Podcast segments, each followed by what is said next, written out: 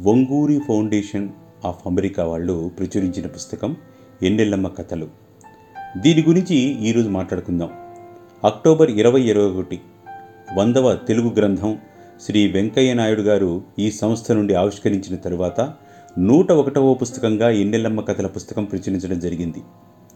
శ్రీమతి లక్ష్మీ రాయవరం గారు ఎన్నెల్లమ్మ పేరుతో ఈ కథల పుస్తకం రాయటం జరిగింది.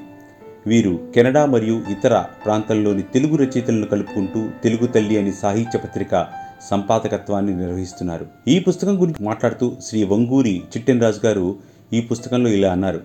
ఎన్నెల్లమ్మ కథలు సంపుటికలో అన్ని కథలు ఎన్నెల్లమ్మ తనతో పాటు మనల్ని కథా ప్రపంచపు ప్రయాణంలోకి కూడా తీసుకుని పోయే గుణం కనపడుతుంది అని. ఈ పుస్తకంలోని ప్రతి కథ కాలక్షేపానికి మించి ప్రయోజనం ఉంటుంది. ఇవన్నీ సమకాలీన కథలు ఈ కాలం కథలు.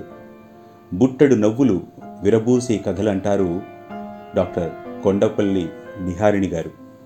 ఈ కథలో కేవలం సీరియస్ మాత్రమే కాదు హాస్యాన్ని తగు పాళ్ళలో అందించారు. సహజంగానే ఎన్నెలమ్మ హాస్య ప్రియురాలు కావటం వల్లనేమో మంచి హాస్యం పండించారు. ప్రతి కథలోనూ అతి సున్నితమైన హాస్యం మనసును చక్కగా నవ్విస్తుంది. ఆధునిక కెనడా వచ్చిన తరువాత అంతగా వాట్సాప్ ఫేస్బుక్లు వాడకం అలవాటు లేని తమకు అవి జీవితంలో భాగం ఎలా అయ్యాయో ఆ వాడకం ఎలా తప్పనిసరి అలవాటు అయిందో చెబుతూ వాట్సాప్ అనే కథలో మొదటి కథ మొదలయ్యి మొత్తం ఇరవై ఎనిమిది కథలు ఈ పుస్తకంలో రాయటం జరిగింది. అన్నీ మంచి కథలు సమకాలీన కథలు. కాఫీలు తాగారా? టిఫినీలు తిన్నారా? అన్నది మరో మంచి కథ. నేను కట్టిన గూడు చెవిలో వేళ్ళాడుతూ అందరికీ కనిపించడం తప్ప వినిపించడం మానేసింది అంటూ బరువుగా చెబుతుంది పిలిచినా బిగువటరా కథ. ఈ పుస్తకం గురించి ఇందులోని కథల గురించి అడిగితే అక్కడక్కడా పడి ఉన్న నా కథలను ఏరి ఒక పుస్తకంగా వేసిన శ్రీ పెరియాళ్వార్ శ్రీ వంగూరి చిట్టెనరాజు గారు అంటారు ఎంతో వినయంగా. ఈ ఇరవై ఎనిమిది కథలు వారి కలం పేరు ఎన్నెలమ్మ ఎలానో అలాగే పౌర్ణమి నాటి వెన్నెలలాగా చల్లగా హాయిగా కనిపిస్తాయి అనిపిస్తాయి. చదివిన ప్రతి కథ మది తలుపు తట్టినట్లు వినిపిస్తాయి.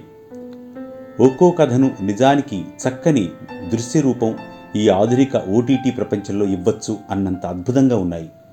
ఆధునిక దర్శకులు ఔత్సాహికులు ఈ కథకు దృశ్యరూపం ఇవ్వచ్చు అన్న భావన చదివిన నాకు అనిపించింది ఈ పుస్తకాన్ని.